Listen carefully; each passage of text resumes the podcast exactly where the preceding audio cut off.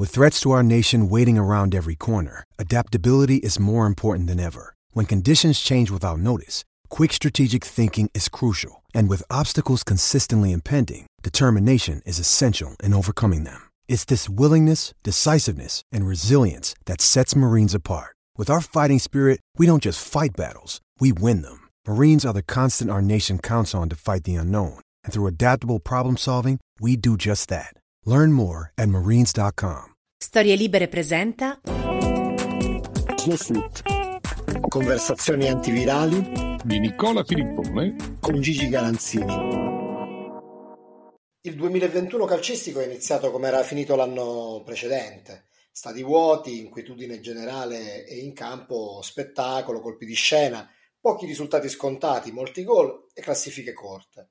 Ben trovato Gigi, buon 2021. E buon anno, buon anno, buon anno a te e a tutti quelli che ci ascoltano. Allora, mi confermi che questa stagione calcistica ti sta piacendo molto più del previsto?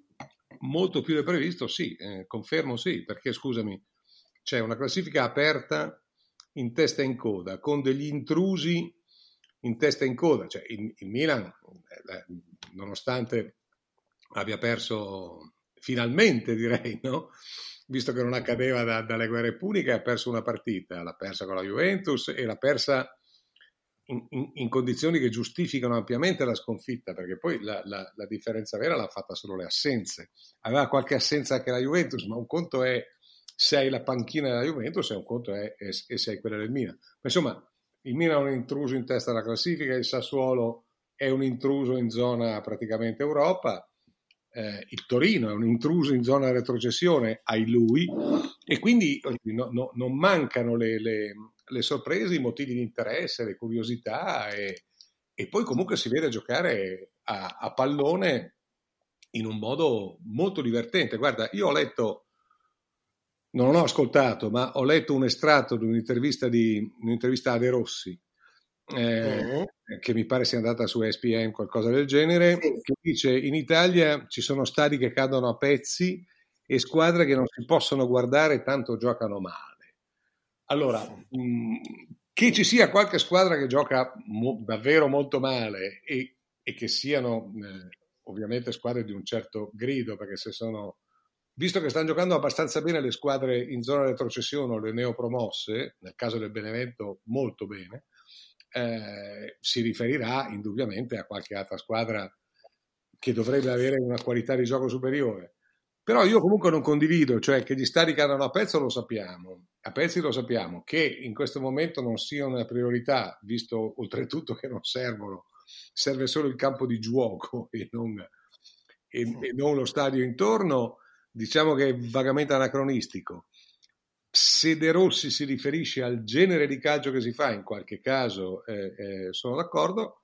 Se si riferisce a, invece a quello che si vede, cioè alla, alla, creatività comunque che ogni tanto il calcio propone, beh, io ho visto le prime, mi basterebbero le prime due giornate del 2021 e i due gol del Verona di Zaccagni eh, fuori casa in rovesciata e di, e di Di Marco eh, al volo a Torino per levarmi il cappello e dire ragazzi questa è una squadra che in teoria dovrebbe salvarsi, anzi doveva salvarsi solo l'altro anno ed è arrivata molto in alto. Quest'anno minaccia di arrivare altrettanto in alto se non di più e in più ti regala di queste cose. Insomma, io mi, mi, no, no, non lo trovo così, così deludente, anzi lo trovo sorprendente ma in positivo.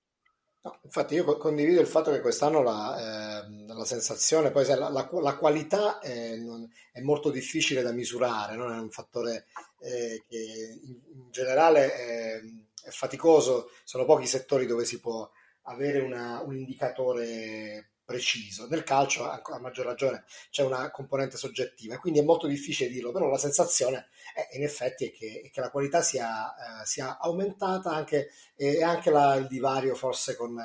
Eh, con altri campionati nel complesso, considerando no, tutte le squadre, non solo le, le, armate che ci sono all'estero, ma anche le squadre di media classifica o di bassa classifica.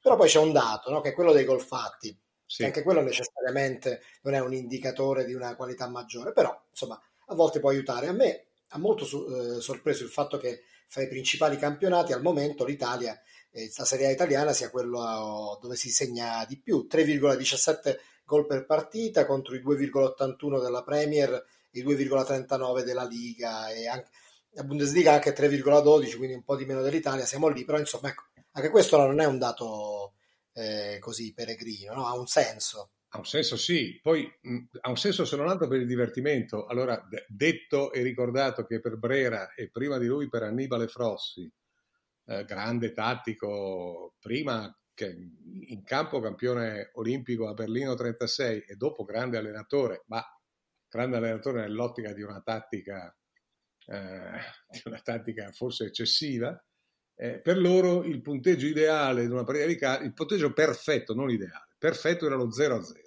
perché voleva dire che nessuno aveva sbagliato. Cosa voleva dire però? Voleva dire che l'ottica era quella difensiva.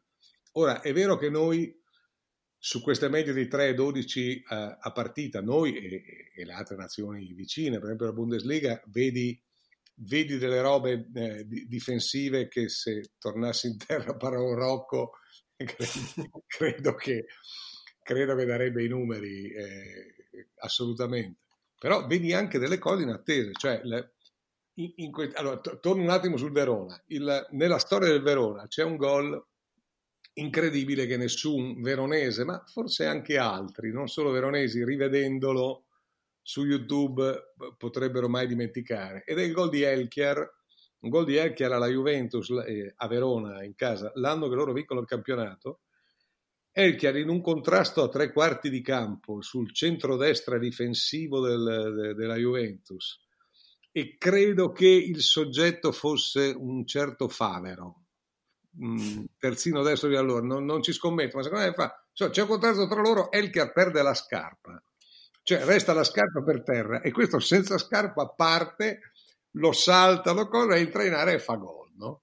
È rimasto, credo, eh, è, è rimasta l'immagine eh, per, ecce- per, antonomasia di quell'anno eh, incredibile, irripetibile dello scudetto del Verona. Bene, quest'anno il Verona non vincerà lo scudetto, ma la rovesciata di Zaccardi a Genova, mi pare proprio a Genova, perché a me eh, un ricordo dell'85 è vivissimo, uno di pochi giorni fa è già, è già mezzo andato, ma secondo me a Genova la rovesciata di Zaccardi e il gol di, di De Marco a, o a Genova, De Marco a Torino sono due prodezze che il Verona non vincerà il campionato, ma tanti, tanti, tanti tifosi veronesi, quelle due robe lì nel giro di tre giorni se, ricorda, se le ricordano per, per, non so quanto tempo. Beh, sicuramente. Poi, appunto, anche un'altra cosa che abbiamo rimarcato in puntate precedenti è che eh, la, la, la, provincia anche quest, quest'anno ha una, un'identità molto più forte. Poi, ah, scusi, ti, ti un istante, ma tu hai mai visto giocare in, in, in questo campionato Schiattarella. Schiattarella eh. è il playmaker mobile del Benevento. Eh, sì, sì, sì, Schiattarella sta giocando che come non c'è nessun centrocampista in questo momento, in questa fase, fino a qua del campionato, o comunque in queste ultime partite, non c'è nessun, nessuno Schiattarella in, in, in nessuna grande squadra, tolto forse che sì, che però è alto, grosso, imponente, conosciuto, strapagato, insomma, che è comunque un, un, un grande giocatore. Schiattarella, cioè, lo dice pure il cognome, no? se vogliamo.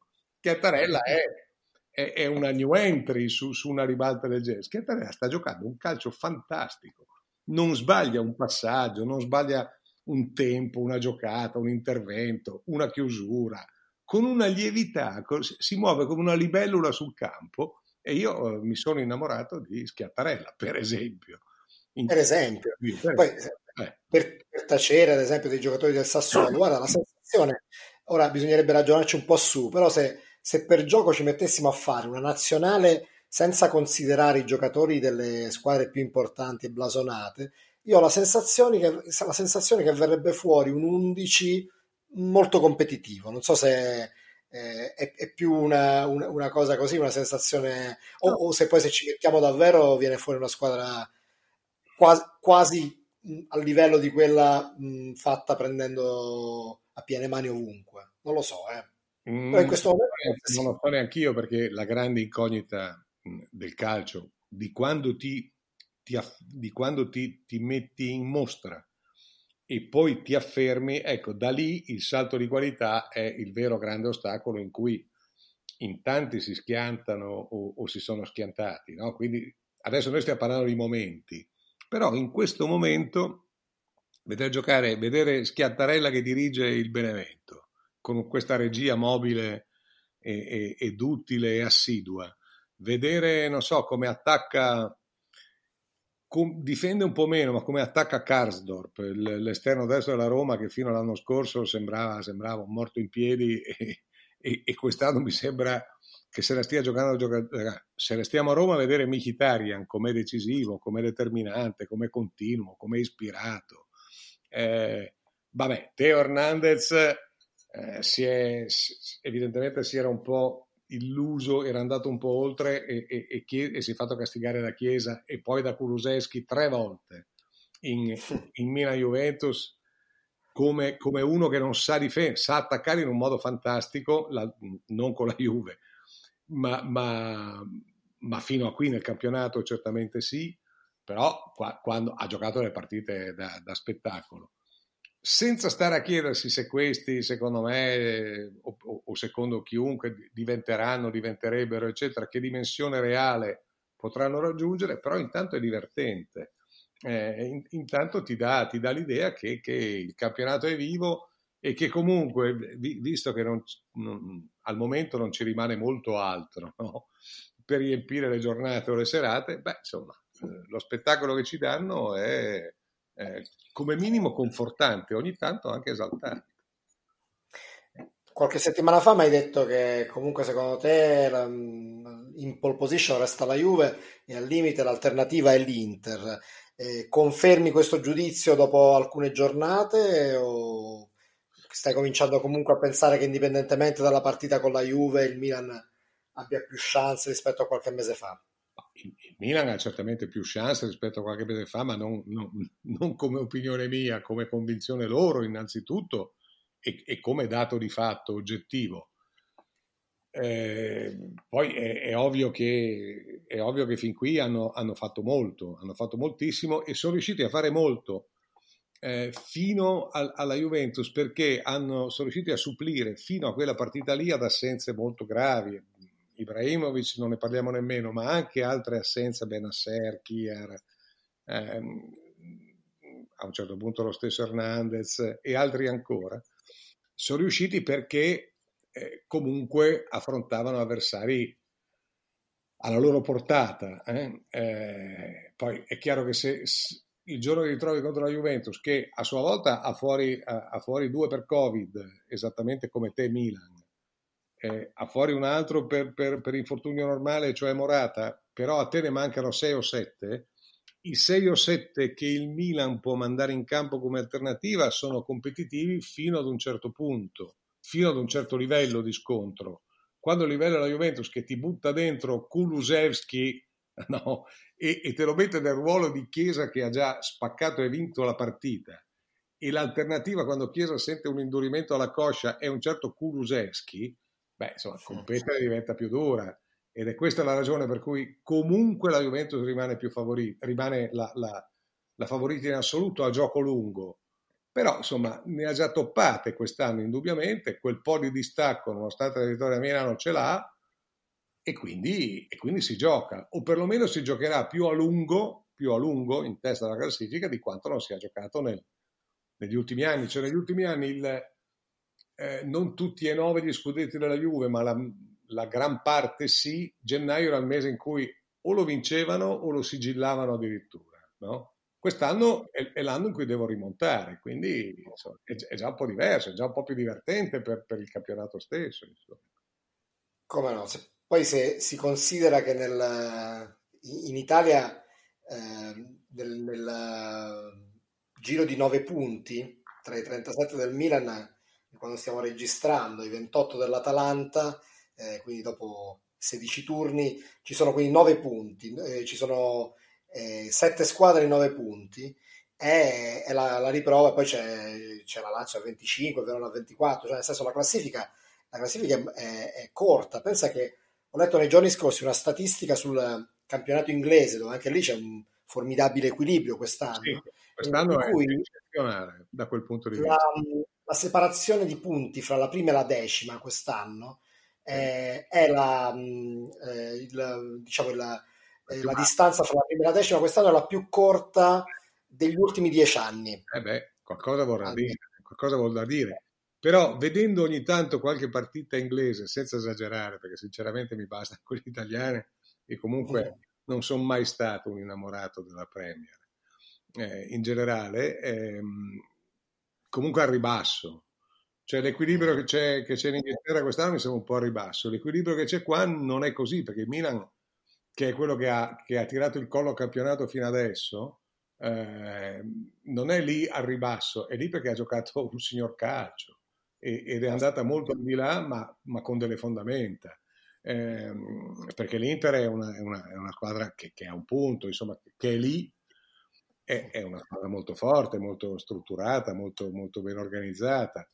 Eh, perché la Roma sta, sta, il cui allenatore secondo me è molto ma molto sottovalutato in, in generale in assoluto eh, perché la Roma è lì, è lì, è lì molto vicina la Juventus non la puoi considerare tagliata fuori e evidentemente nonostante un distacco abbastanza ragguardevole e, e, e, fino a lì possono sperare tutti. Poi adesso il Napoli mi sembra un po' altalenante l'Atalanta ha ritrovato la marcia giusta e anche lì dall'Atalanta viene fuori una lezione che prima ancora che calcistica è societaria, cioè l'Atalanta ormai si sta comportando non solo da grande squadra ma da grande società, perché quando uno, quando uno si monta la testa all'interno della, della, squadra, anche se si chiama Papu Gomez, che per loro era, non dico Ronaldo, ma non, non molto meno, e prima provano a fargli abbassare la cresta e visto che questo non l'abbassa, gli dicono guardi, s'accomodi per cortesia Gomez,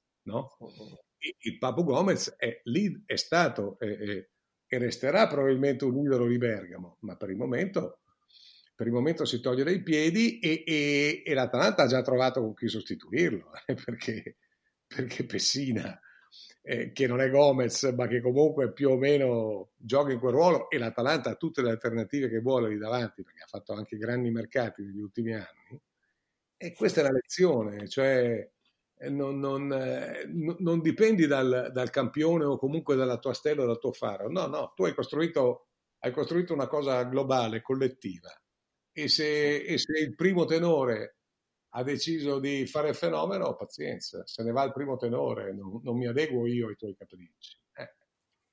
E a parte Gomez, eh, poi Gigi invece ci sono altri mh, protagonisti che, che, trascinano le squadre e che sembrano diciamo inamovibili o comunque che quando non ci sono eh, invece si fanno sentire. Secondo te qual è fra i vari campioni o comunque giocatori di punta del campionato in questo momento quello che è più di cui non si può fare a meno, quello che sta incidendo di più sulla, sul risultato e sulla, sulla, posizione della propria squadra? Per me Lukaku, eh, indiscutibilmente, per me, eh, cioè, poi ciascuno ha le sue opinioni, eh, ovviamente per me Lukaku, cioè io vedo che ehm, la Juventus riesce a vincere partite, anche grandi partite come quelle di San Siro col Milan, anche senza Ronaldo, senza non vuol dire che abbia giocato mai, ma insomma senza una particolare partecipazione di, di Ronaldo, soprattutto in fase decisive. Eh, vedo che il Milan ha fatto a lungo a meno di Ibrahimovic, poi certo non potrà andare avanti così per molto, ma è riuscita comunque, ed è il suo merito principale finora, a fare a meno di quello che è oggettivamente il totem, no? lo è già da un punto di vista eh, iconografico, da un punto di vista fisico, strutturale, insomma quello che vuoi. Però ne ha fatto a meno ed è riuscito a superare ostacoli difficili nonostante quello. Eh, mi sembra che l'Inter ogni volta che non c'è Lukaku eh, lo accusi molto e la controprova ce l'hai quando c'è.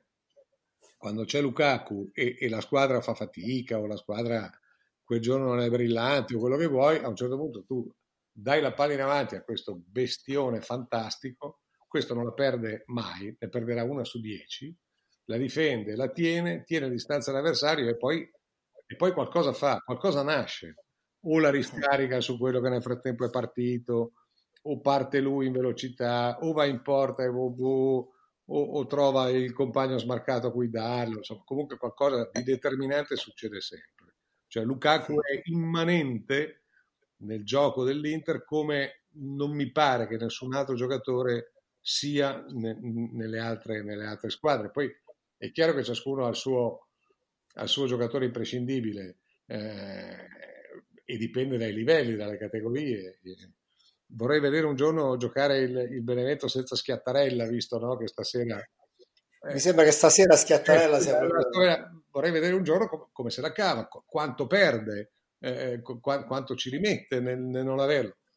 Eh, negli ultimi giorni, cioè in, in, questo nuovo anno, per esempio, Belotti è certamente appannato, è stanco perché, perché, perché ha dato l'anima fino a qui e, e, mentre il Torino è un po' risalito, anzi un po', è risalito, è ricresciuto, ha trovato delle...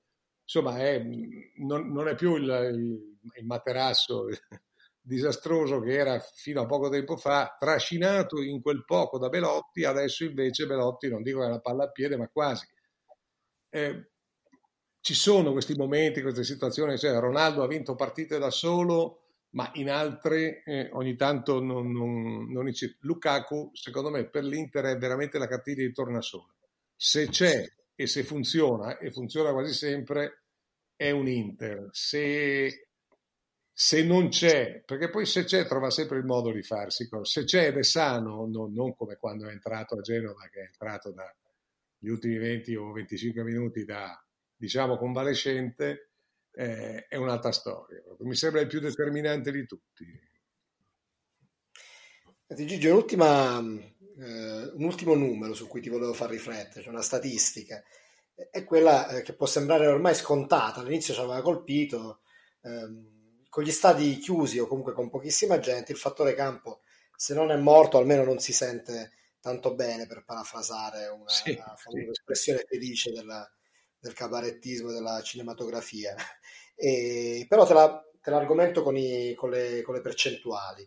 In questo momento sei in Serie A, eh, vittoria casalinghe 35%, vittoria in trasferta 37%. Eh in Premier League vittorie in casa 37%, in trasferta 38%.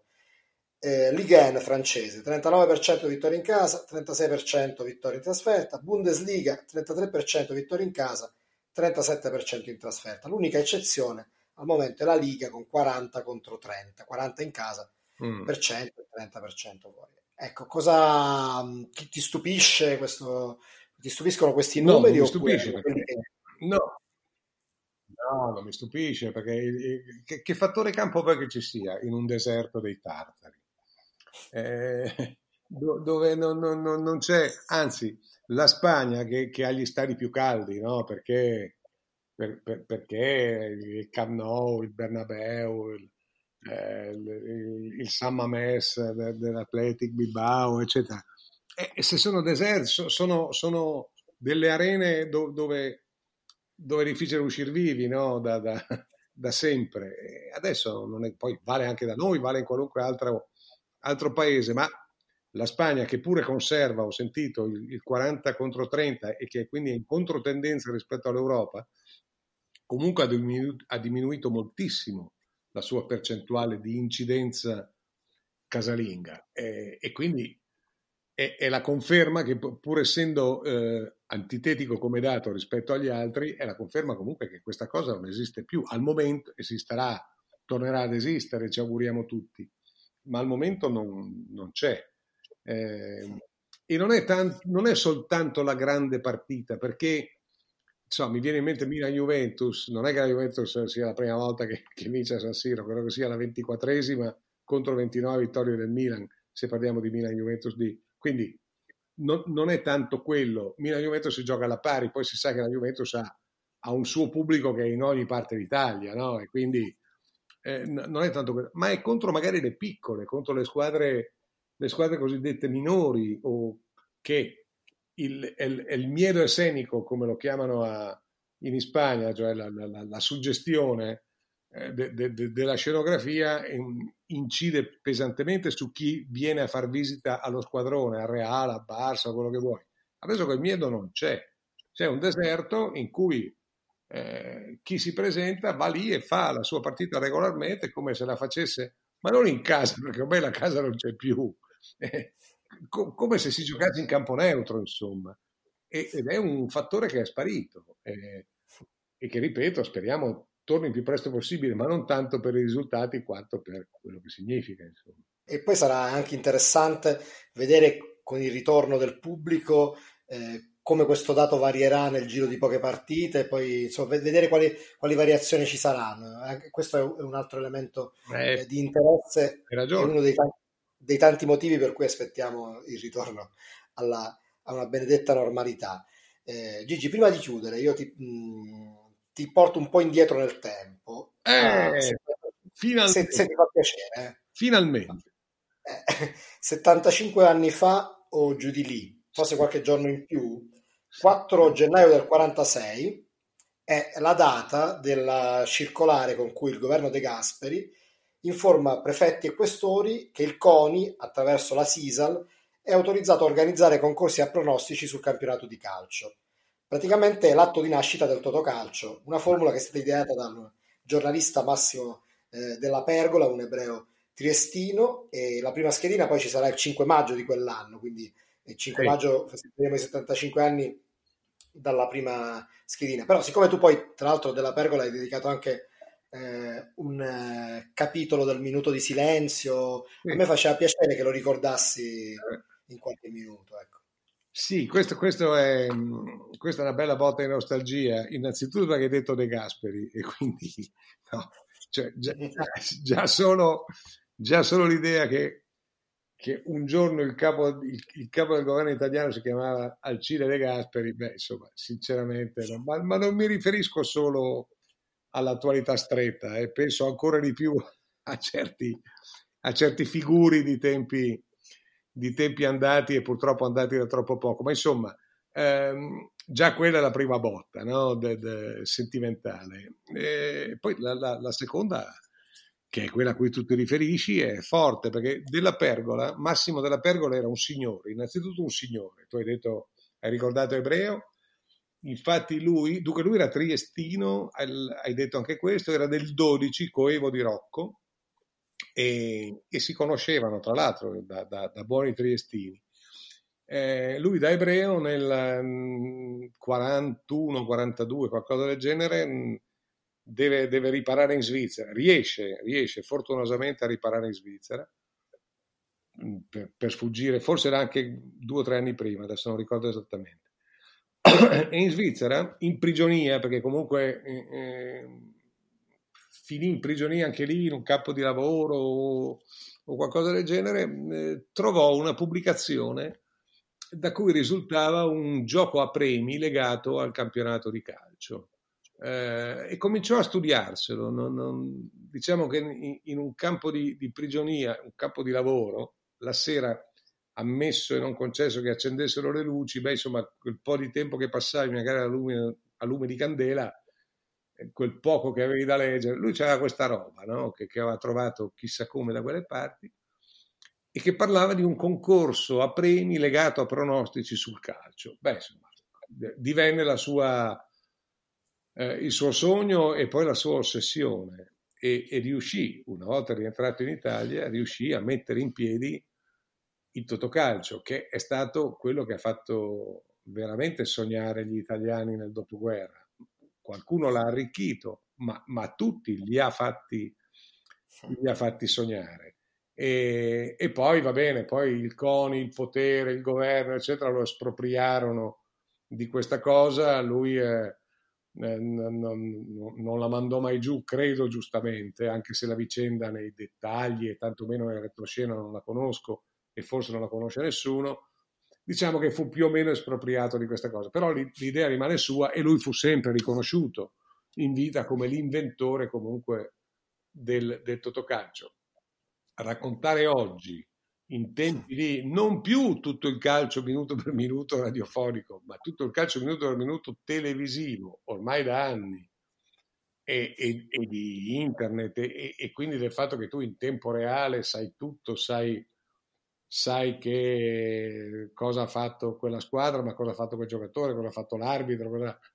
eh, raccontare di un'epoca in cui tu i risultati del campionato di Serie A li andavi a leggere fuori dai bar, eh, io ti sto parlando dei primi anni 50, quindi sono, sono, ricordi visivi che ho da bambino, li andavi a leggere dove c'erano dei tabelloni verdi, grandi, fuori dalle ricevitorie dei eh, tabaccaio dei bar e il gestore alla domenica pomeriggio usciva con i numeri e accanto ai numeri delle squadre metteva i risultati, metteva i numeri e quindi leggevi, che ne so, Atalanta-Napoli 1-2 e quindi segno 2 eh, sulla schedina oppure, so, Milan-Inter 0-0 segno X. Beh, questo era il modo in cui la gran parte degli italiani venivano a sapere a distanza di mezze ore, ma anche di ore, com'era andata la partita della squadra del cosiddetto loro cuore. No? E quindi capisci che epopea. Questa era l'epopea del, dell'informazione di allora, ma era anche però eh, un, un, gioco, un, gioco, straordinario che per, che per decenni comunque ha fatto sognare e arricchire eh, gli italiani.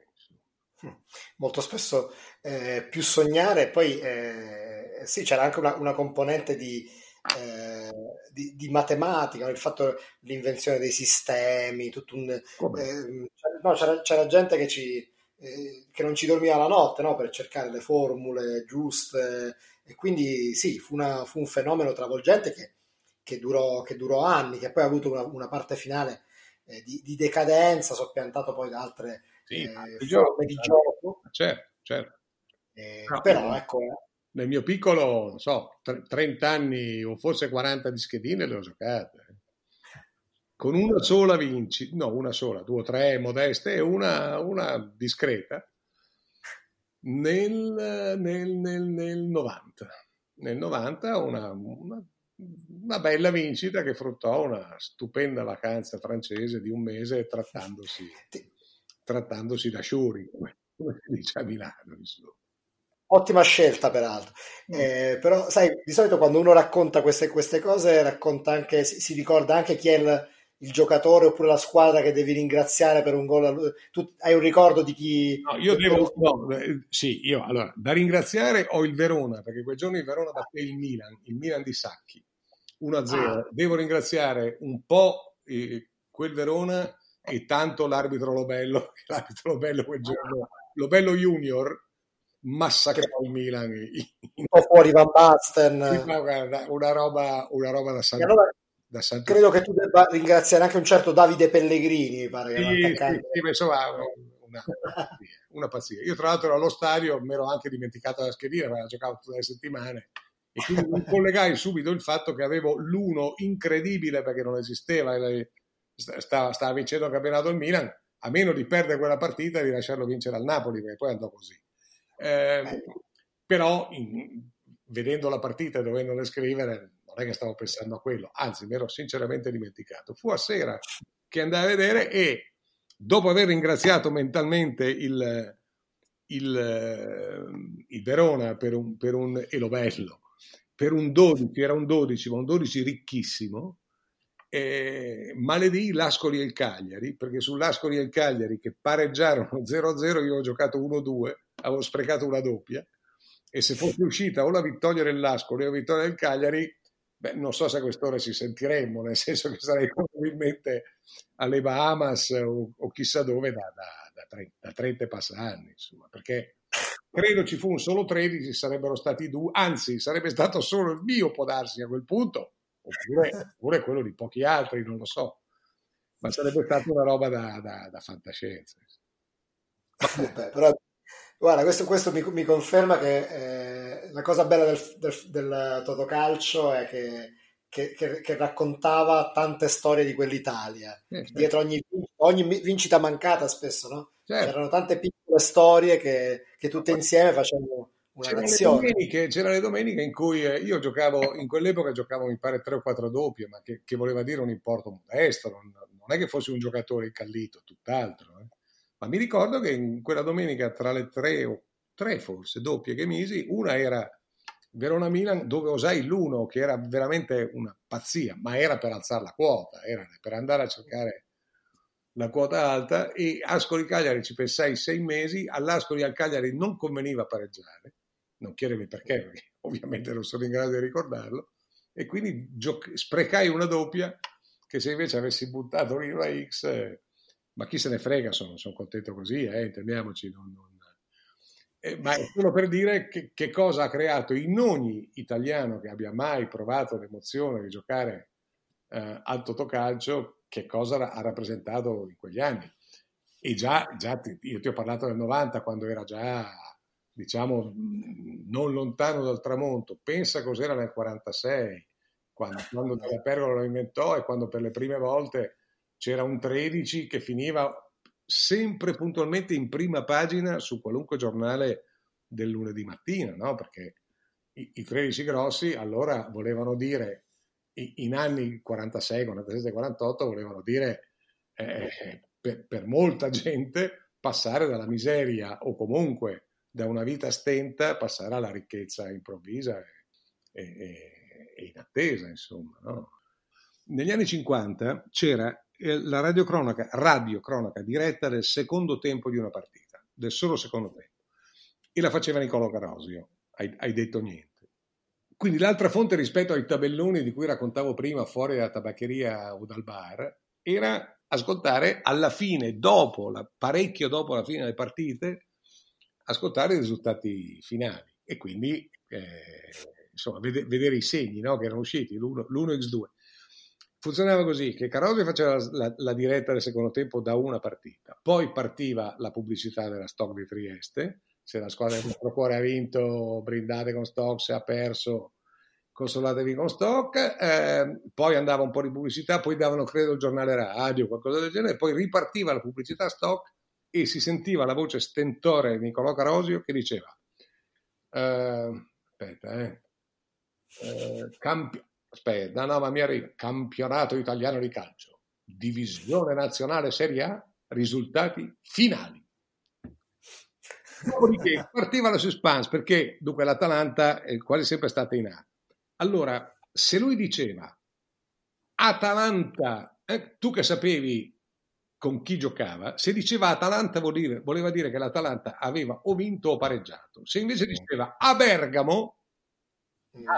Atalanta no, 1-0, 3-1, eccetera. E questo moltiplicato per 13 partite, cioè per, per, per, la schedina, per tutte le partite di Serie A, più le due o tre di B che c'erano e quella o, que, o le due di C. Io credo che una suspense come quella, nella storia perlomeno radiofonica italiana non, non abbia tanti, tanti eguali. Ma era, la formula era questa, per favore attenzione, con la voce di Carosi, immagine, per favore attenzione, campionato italiano di calcio, divisione nazionale Serie A, risultati finali. Di nuovo piccola pausa e poi partiva con la sua litania. Eh, si, si, vede che sto per compiere 73 anni, eh, si, si sente, si sente soltanto da questo. Comunque, No, no, ma comunque... Il momento reggiamo bene. E peraltro l'imitazione era molto buona, quindi perfetto. Eh, no, era, era, per provare a riprodurre la cadenza stentoria di questa voce, peraltro leggendaria, che era Carosi. Gigi, io ti do appuntamento per la settimana prossima. Ringrazio eh, tutti quelli che insomma, ci stanno scrivendo, ci, si stanno facendo sentire e, e, ci danno a volte anche degli spunti, degli stimoli. Io vi voglio solo dire continuate perché ci, ci date una, una, grossa mano e siamo molto contenti di avere delle persone che ci apprezzano e ci ascoltano e, e a quanto pare non sono poche, quindi questo ci fa molto piacere. Certo. Gigi, a presto. Ciao a tutti.